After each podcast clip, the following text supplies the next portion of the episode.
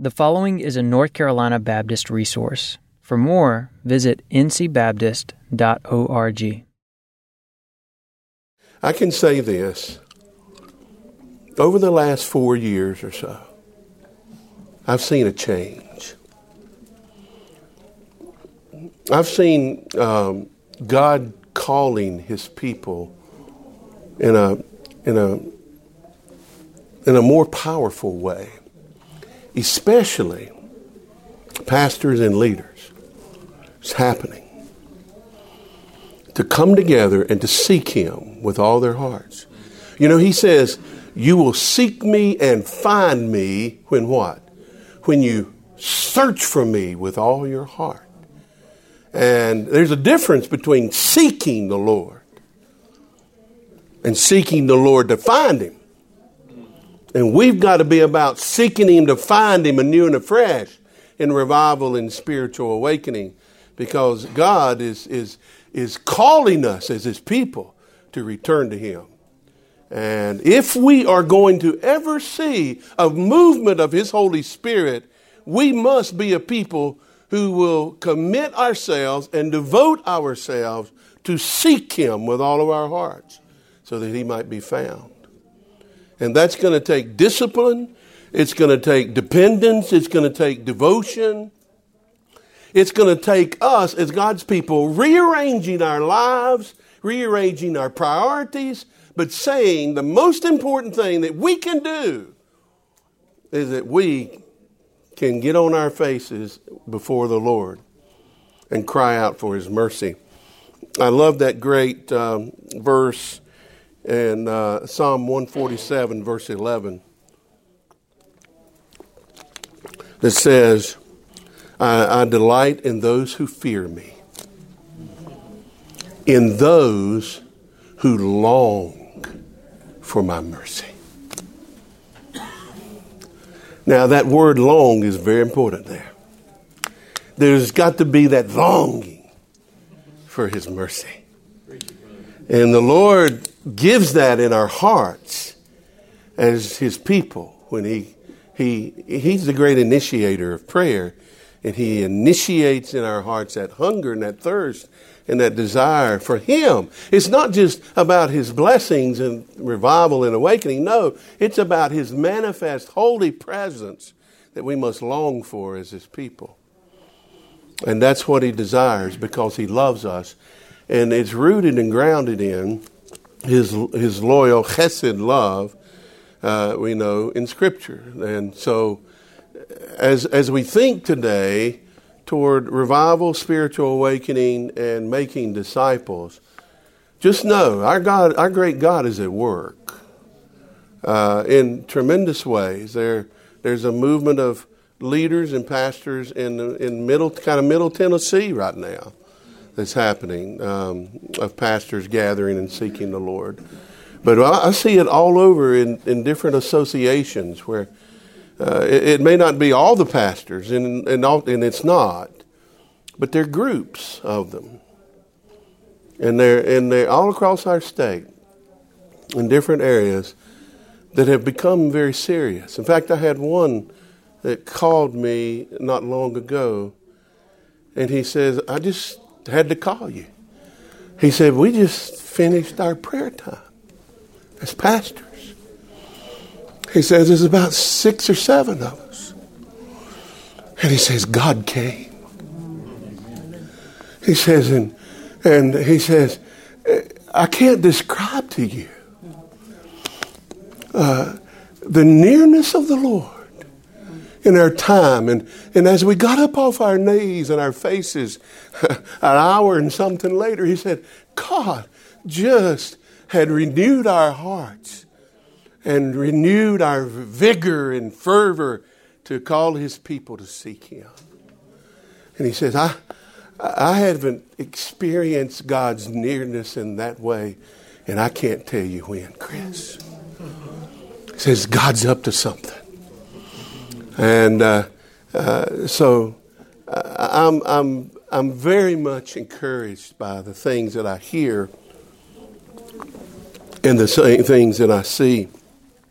And in Southern Baptist life, you know that Ronnie Floyd has a great heart for prayer, for revival and spiritual awakening. In fact, he just uh, it was just uh, approved in the executive committee meeting there that the executive committee will now have prayer as a, one of its ministries, and so which is huge in Southern Baptist life. That hasn't been.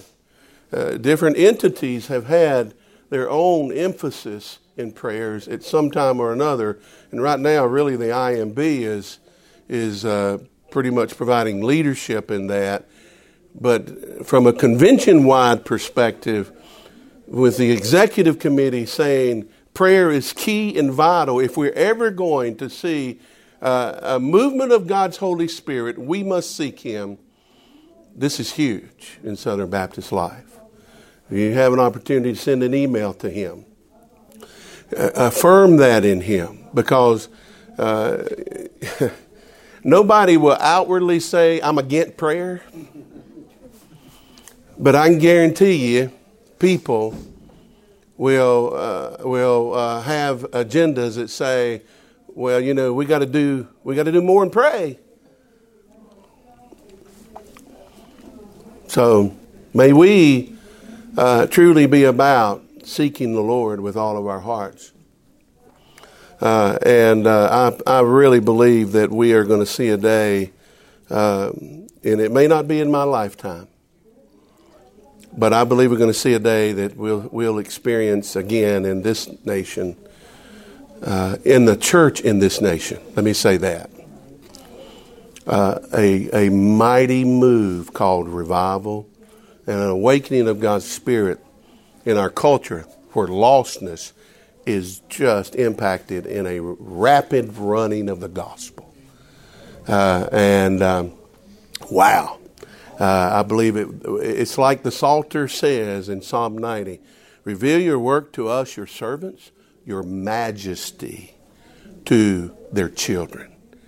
And I'm praying, God, help us to see that we will respond and we will be obedient to seek you so that our children and our next generations can see the majesty of God in revival.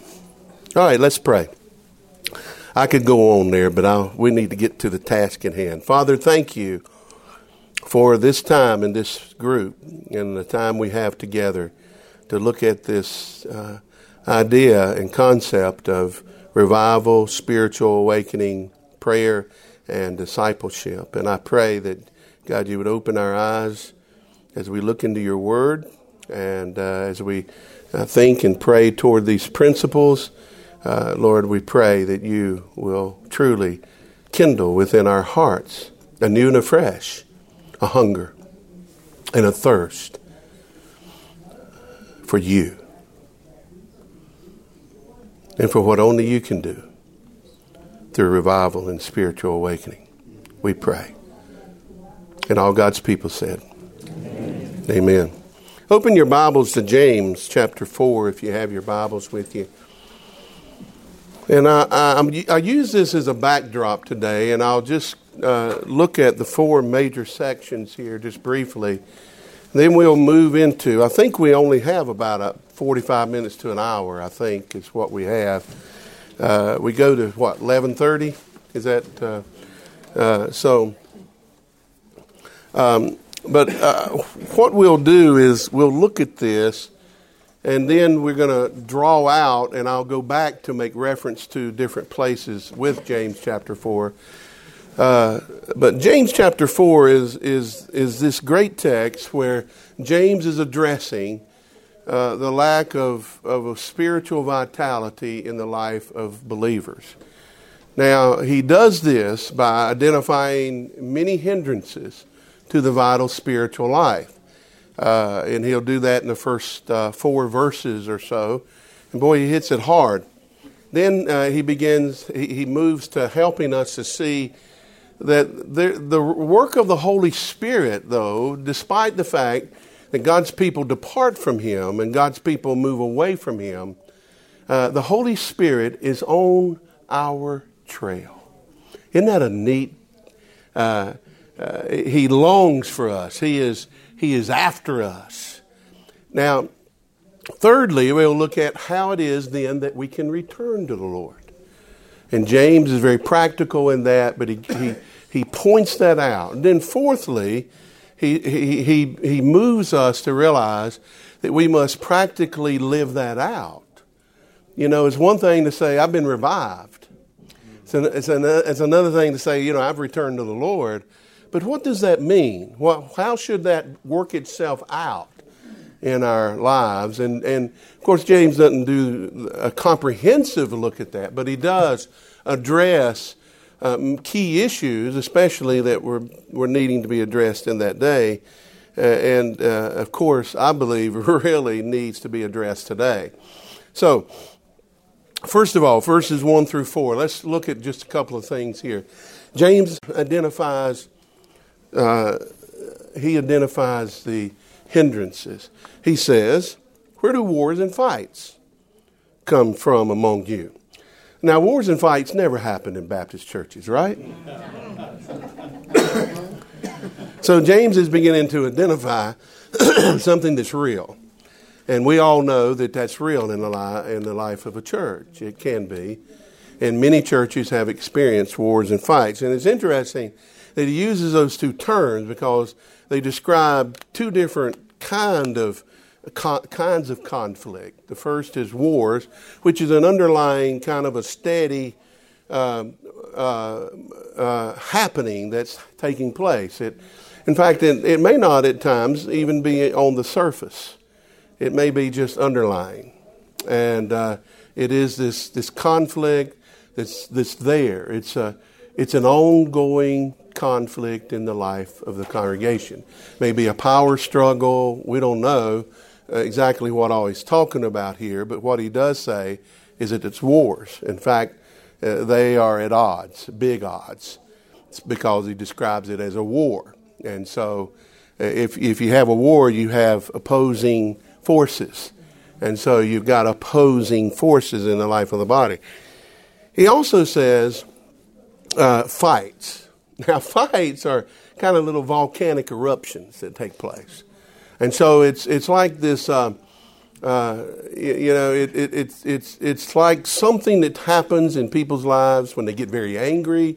It's an angry, just eruption of, of hurt and pain that spews out of people's lives. I, you know, I remember in one of my pastorates, I had a deacon that uh, he really had a problem with anger. And uh, I mean, he would in deacons meetings. I'm telling you, you you just have to call him out and say you you got to calm down. And uh, but he would do that in all kinds of settings, and it was really sad, uh, uh really sad. And there was something that was really underlying in his life. And never really got to that what it was, but uh, there was something that really and, and and you know it got to where people just didn't want to be around him. And he, people didn't, I mean, he, he was one of the key leaders in the life of the congregation, so he was, he was on every committee, you know, and kind of thing. But, but people just dreaded it when someone disagreed with him. Uh, it was not a good thing. Oh, I'm so sorry. Um, and, uh, but, uh, uh, so, so those are the things he's beginning to address. Those are the, if you will, the, the circumstances and the outward kind of things. And then he says, uh, where do they come from, though? We need to identify that this, this is not the root cause. These are things that are happening. This is the surface stuff that's taking place. Do they not come from your desires for pleasure that war in your members? In other words, these hedonistic, self centered, selfish desires. And so he begins to dig deep here at this and, and says, you know, the things that's happening in these wars and fights are all the result of, of self in our lives as God's people. It's that whole element of pride. It's a whole element of self. It's that whole element of fleshly lusts and desires. Then he goes on. He continues. He says, You lust and you do not have. So there's lusting going on. You murder and covet and you cannot obtain you fight in your war. So he begins to continue that digging in the hearts and lives of the people.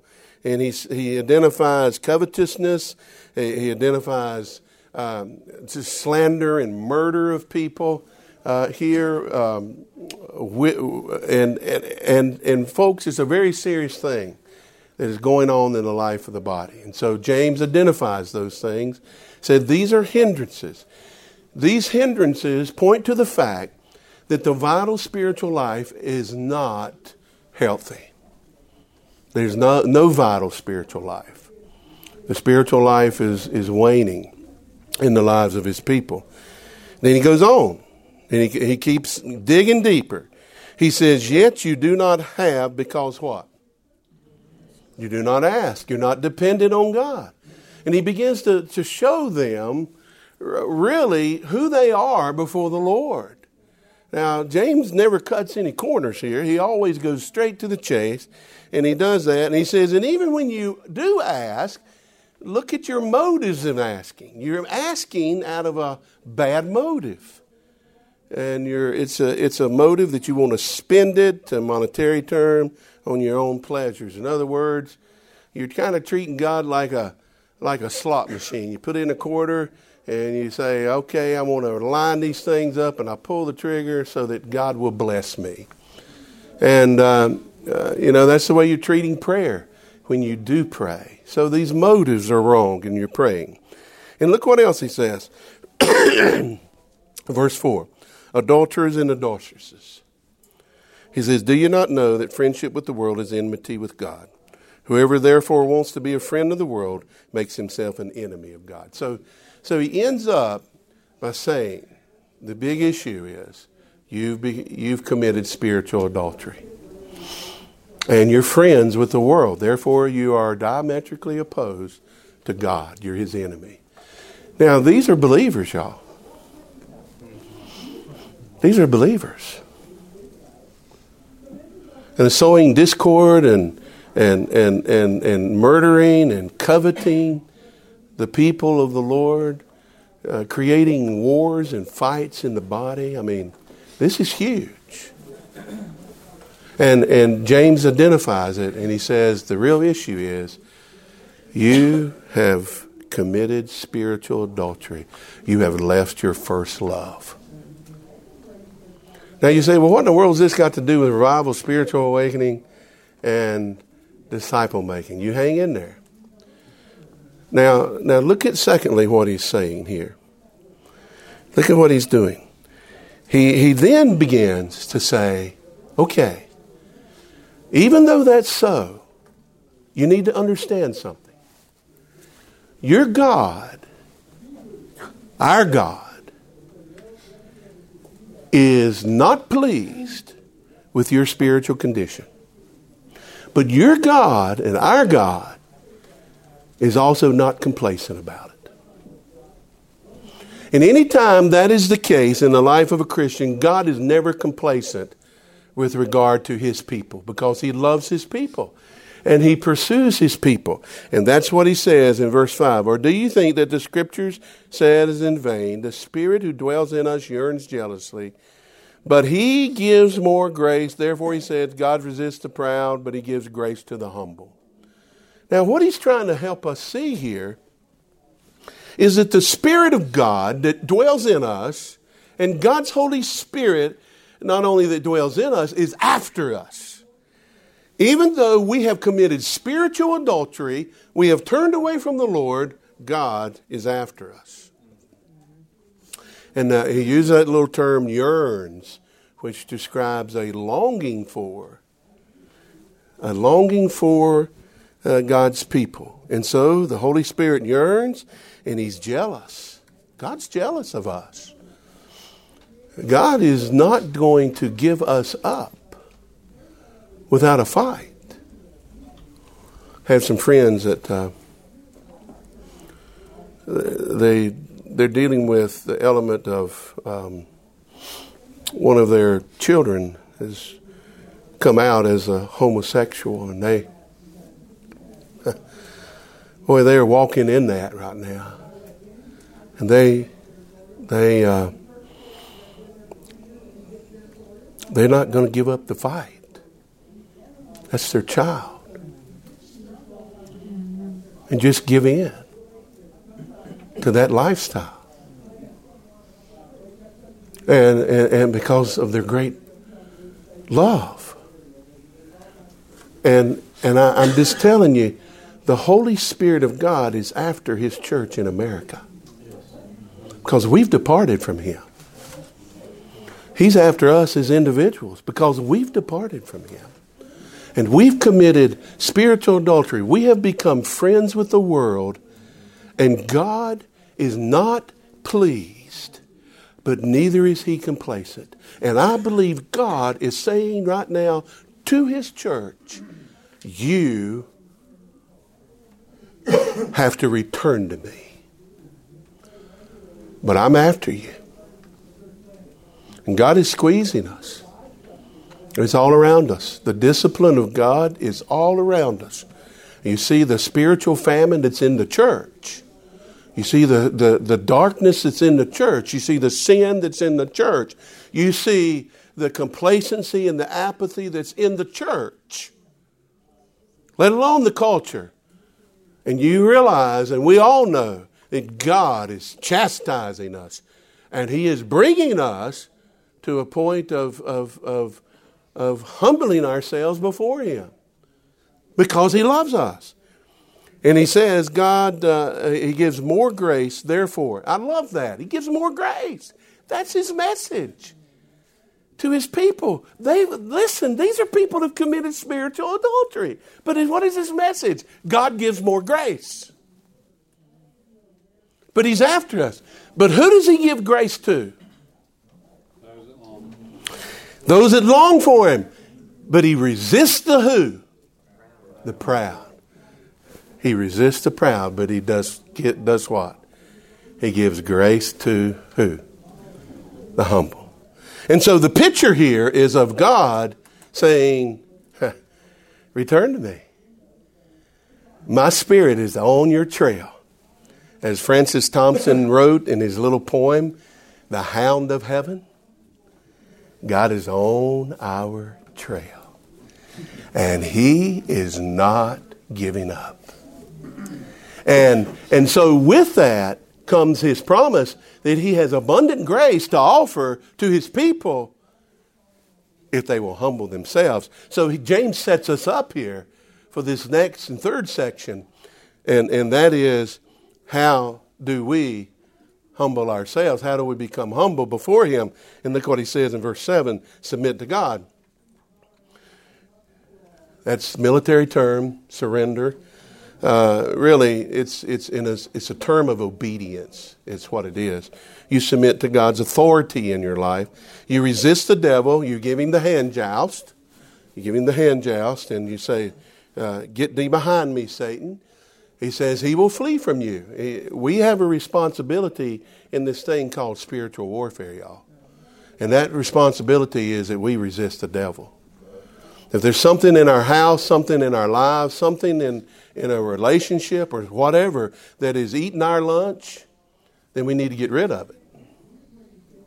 We need to take it out of our home. We need to take it out of our lives.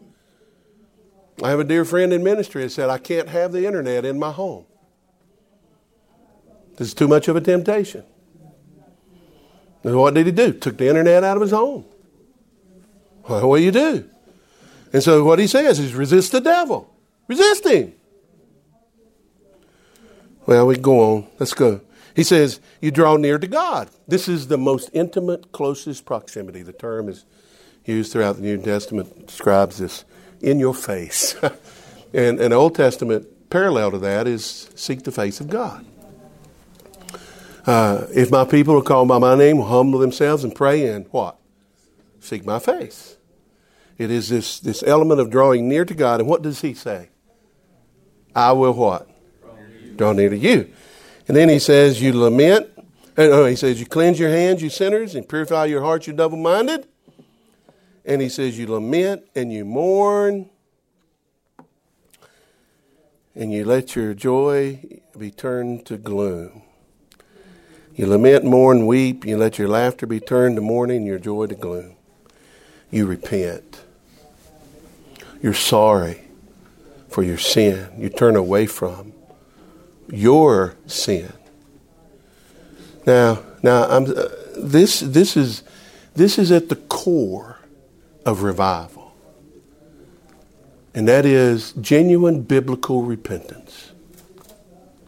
Brokenness over our sin, brokenness over the famine that's in the church and famine that's in the land. And look what he says here. I love this. He says, and then finally in verse 10, you humble yourselves in the sight of God, of the Lord, and he will lift you up. Now, notice that in the sight of the Lord, it's in his presence, you draw near to him, most intimate proximity, you're seeking his face, and you humble yourself before him. The word there describes deep surrender, and, and, and you just laid yourself before him, laid out, and you say, Lord, I'm broken before you. There's nothing else I can do. I am totally dependent on you. You ever been there?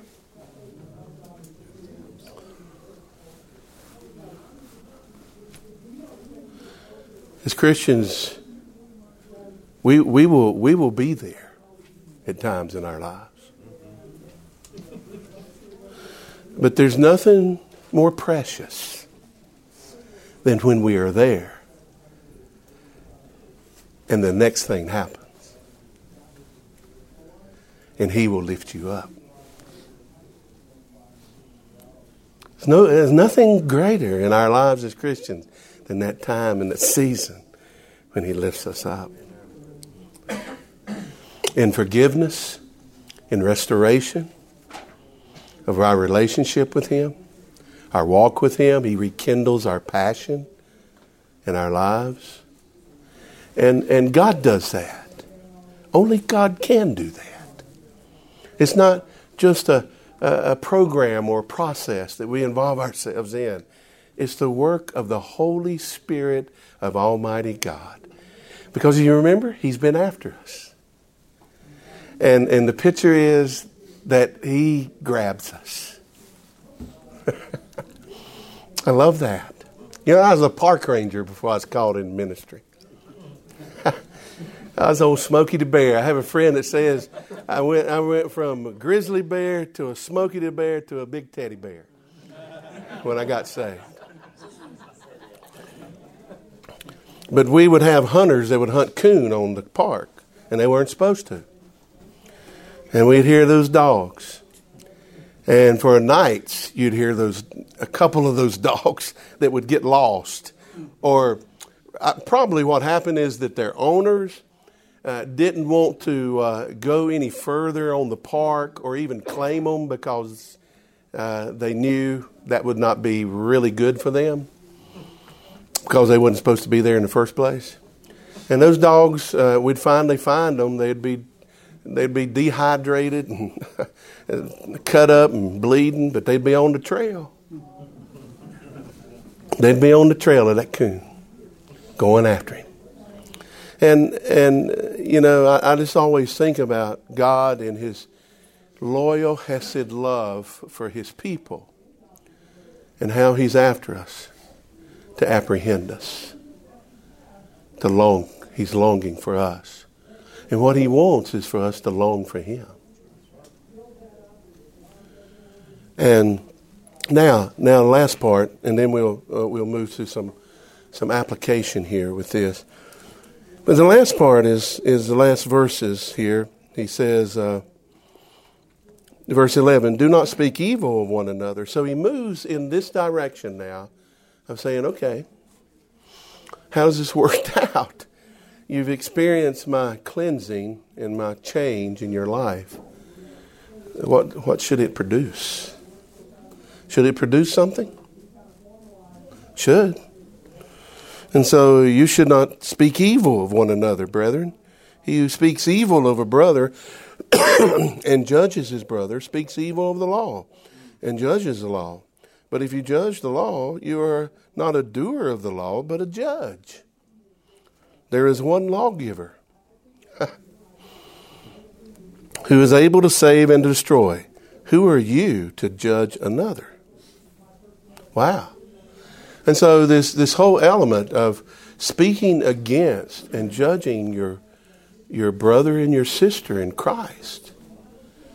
I've always said this if we spent half the time praying that we do criticizing one another as the body of Christ, we would be in revival right now. Amen. But we, what James says is if you truly experience a renewing of the Holy Spirit in your life, and that vital spiritual life is rekindled in your life through the forgiveness of Christ, then it ought to change something in your life. And you ought not speak against your brothers or your sisters. And, and so he, he, he does that, and then he says something else, a second thing.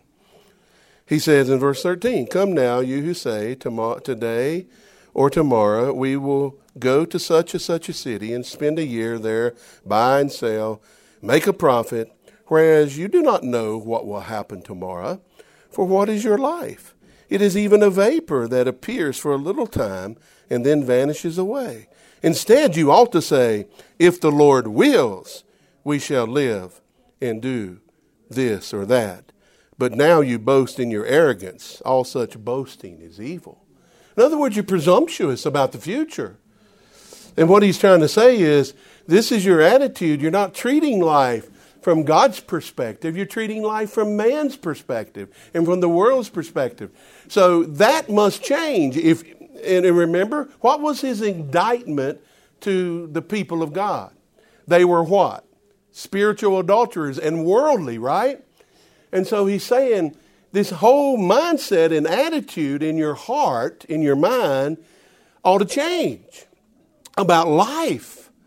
It isn't what you're planning to do. You must begin to really look at it in a different way because you've been renewed and, and restored in your relationship with the Father. You should let Him determine that if the Lord wills. It's God's purposes, God's ways. Now, look at the last thing that he says, verse 17. So, therefore, to him who knows to do good and does not do it, to him it is sin. So, this is the third thing.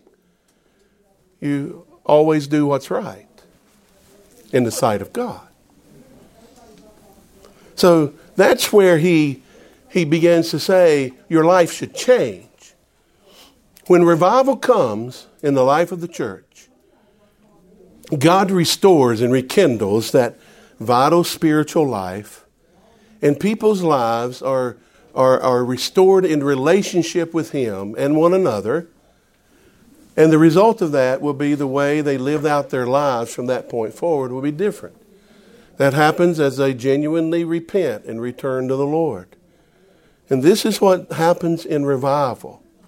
And it produces a ripe environment for God to do great and mighty things through and with and in His people. And that is where we, we begin to, to look at this application with disciple making. Folks, you know that as the people of God, we have our backs against the wall right now. You know that, don't you? Uh, and, and God's been trying to get our attention for quite some time now.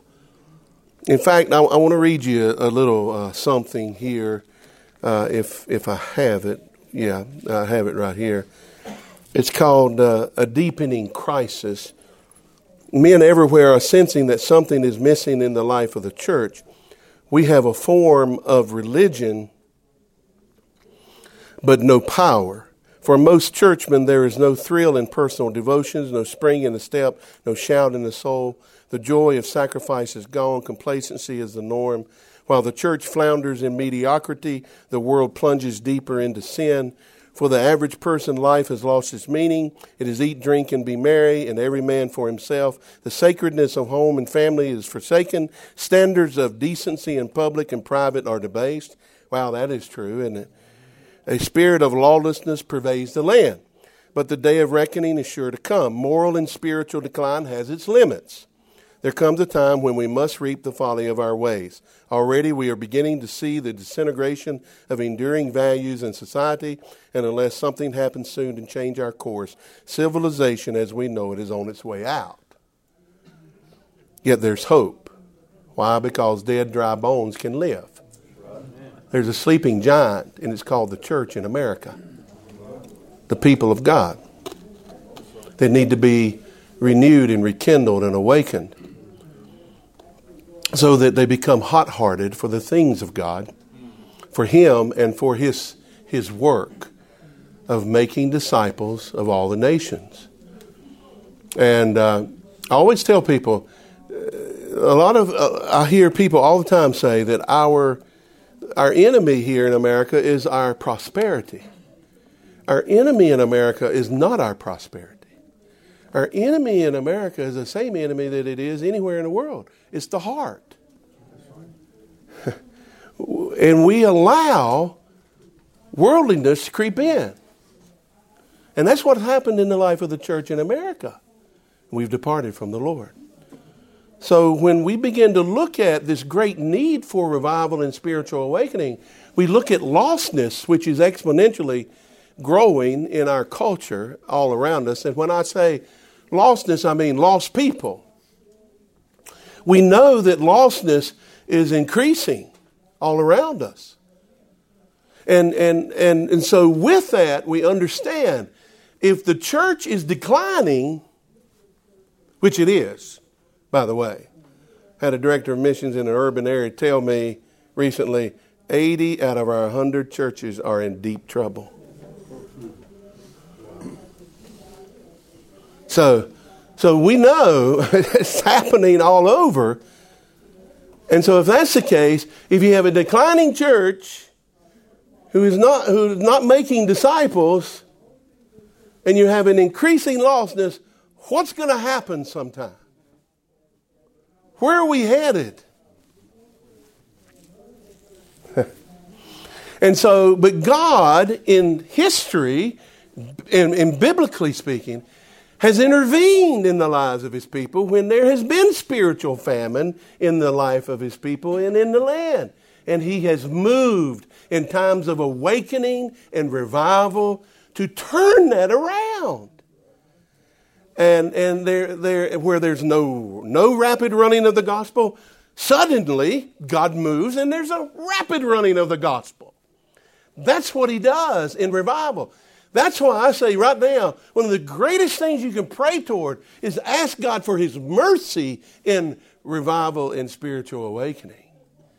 Because when we look at what's happening with increasing lostness and declining in the church, we need God y'all. And our backs are against the wall. So, so what is it? These principles, uh, and let me see if I can pull this bad boy out the way here. I've listed some. I've taken, let me tell you, I've drawn from different sources. Um, um, James Burns in his Laws of Revival, Lewis Drummond uh, uh, summarizes some of those in some of his works. Uh, uh, Wesley Duewel also uh, is one of the contributors to this, but I took a number of those lists, and if you want to take a picture of that, you can. And I've just kind of uh, brought them together to seven. I like that number seven, don't you? Yeah. To seven uh, uh, keys here, or principles that that allow us to interface revival, spiritual awakening, and the making of disciples, and why the element of revival is so key in this time is because when we do experience revival, God's movement of His mighty presence among His people, then there is a returning to personal and corporate holiness that takes place. In every great move of God, that always happens. You see, this is the call of James here. He is calling God's people back to personal holiness that accountability that's there. There's sin, there's confession. And, and oftentimes, you know that today that we, we stop here. We confess, but we don't repent. You know, that 180 degree turn, not 360 degree turn.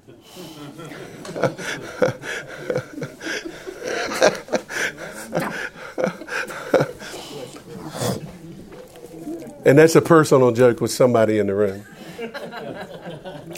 Uh, but but but it is it is genuine biblical repentance. Yes, there is confession. Yes, there is, is sin that's exposed. When times of revival come, God exposes sin in the camp mm-hmm. and in the body. Mm-hmm. And it's not pretty. And in our own personal lives, He exposes our sin. And that's not pleasant, y'all, for none of us. Second is the rekindling of a vital spiritual life, personally and corporately. That uh, spiritual vitality, people's become alive in Christ. Uh, their spiritual life is is vital and and and, and truly uh, alive in their lives. Now that makes a big difference in who they are, who they are in the body, who they are at home, who they are in the in the workplace, who they are in when they're out uh, playing golf, who who they are. If excuse me, if there is a rekindling of the vital spiritual life personally, then it it changes that person. You know, when I was a, a, student at Gardner Webb College, I I walked past this big Victorian home, and there was a, a lady that. Uh, was always out there working in her yard. And one day she was out there trying to pull on her lawnmower cord to get it started. And I stopped and I tapped her on the shoulder and I said, Ma'am, can I help you? And she turned around. And I cannot describe to you the glow on her face. Miss Mary. She says, Oh no, me and my Lord, we'll get it. And she jerked on that cord the next time, that thing fired right up. But it struck up a great friendship. She became my Greek tutor. Uh, she, she was well versed in five different languages. Her husband had been the language professor at Gardner Webb College. And wow, God just used her in our lives, my wife Tammy and myself. And uh, she was, but she, let me tell you, there was a glow on her face because she'd been with Jesus. And, and, and you know it as well as I do. That vital spiritual life is, is, has waned in the life of the church in America and in people's lives. So God and His Word become uh, primary, hunger and thirst obedience to His Word, prayer, earnest, earnest prayer. People don't miss prayer meetings. In fact, prayer meetings fill up when this begins to happen in people's lives. Third is the fullness and manifestation of God's Holy Spirit begins to take place individually, uh, corporately in the life of the church, in communities, area wide, nationwide. In the 1857 to 1859 spiritual awakening that took place, called the Layman's Prayer Revival, the presence of God in the prayer meetings were just it was just one of those things when, when these people when people gathered to pray god would just come and people would be broken over their sin and and, and they would want to leave there and go to witness to anybody and everybody they could. It was just it was just the, the presence of god. And there was such a manifest presence of god the fullness and manifestation of the spirit uh, all over the east coast. You read about it uh, Wesley Duewel has a great little section on it, saying that ships, even ships off the coast, of, uh, the east coast of America, a hundred miles out, would come under the conviction of God. And some, and there's stories of church of a of a of a, a ship coming into port, and the whole crew had already been converted to Christ because of the manifestation of the Spirit of the living God. I mean, story after story after story. Uh, would that not make a difference in making disciples? The manifestation of the Spirit of God all over. Uh, so, so this is what happens when God sends revival and awakening. Uh, another is the restoration of joy and hope that God can. I can say this I'm in a different church every Sunday. There are tons of pastors and churches that have no hope. that God can change their community. They've been beat down. They, they haven't seen God do anything in such a long time. The baptismal waters are, haven't been stirred. And, there, and there's, there's hope. They're kind of like the people of God in Ezekiel 37. They're like they're having an Eeyore day, but it's an Eeyore life. And, and, and they're saying our hope is gone and we are cut off. But God can, can He? And that's what happens. There, there's this restoration of joy and hope that God can. It takes place. When, there, when, when, when the fullness and manifestation of the Spirit of God comes, that takes place in people's lives. But notice, if you will, another thing passionate devotion to the evangelistic mission. That becomes a forefront in the lives of disciples. They want to make disciples.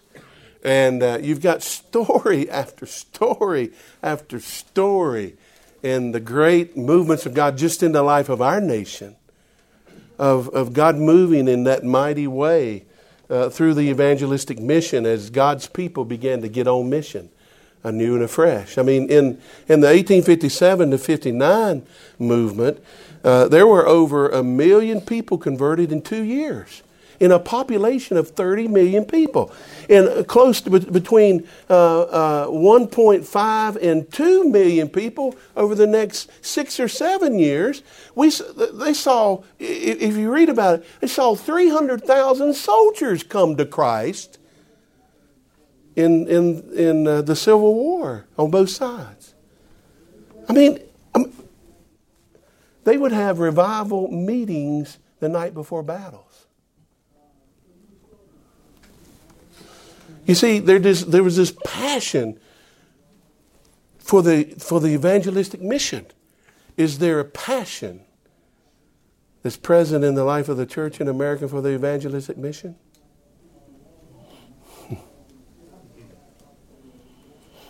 We've lost our passion.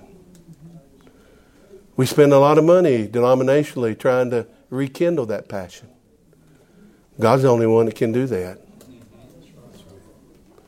And so we seek Him. We seek Him and long for Him to do it through His manifest holy presence. But when He comes among His people, they begin to do the things that mean most to Him. They do those things, they're faithful to that. The evangelistic mission becomes forefront. Church growth begins to take place. Uh, uh, conversion growth uh, is happening. It's not just the growth of the church. The Punjab revival that took place with John Praying Hyde. You ever heard of John Praying Hyde? Anybody? John missionary, Presbyterian missionary to India from 1892 to 1906. He prayed and prayed and prayed for years and years and didn't have uh, a convert. And then God began to move. God gave him a burden to pray. He prayed for one soul a day, and God gave him one soul a day on the average at the end of that year. He pray, began to pray for two souls, three souls, four souls, year, consecutive years. And uh, God gave him those souls. But he would sometimes spend 32 hours in prayer at one time. He was just a man of, of an unceasing prayer. He had this devotion, though, to the evangelistic mission. And, uh, and because of that, there was this rapid spreading of the gospel. The church grew in that time, in that season of that awakening, there in the Punjab region, some 442%. And uh, so, so that happens. What could that do to your disciple making uh, uh, efforts in the life of a church?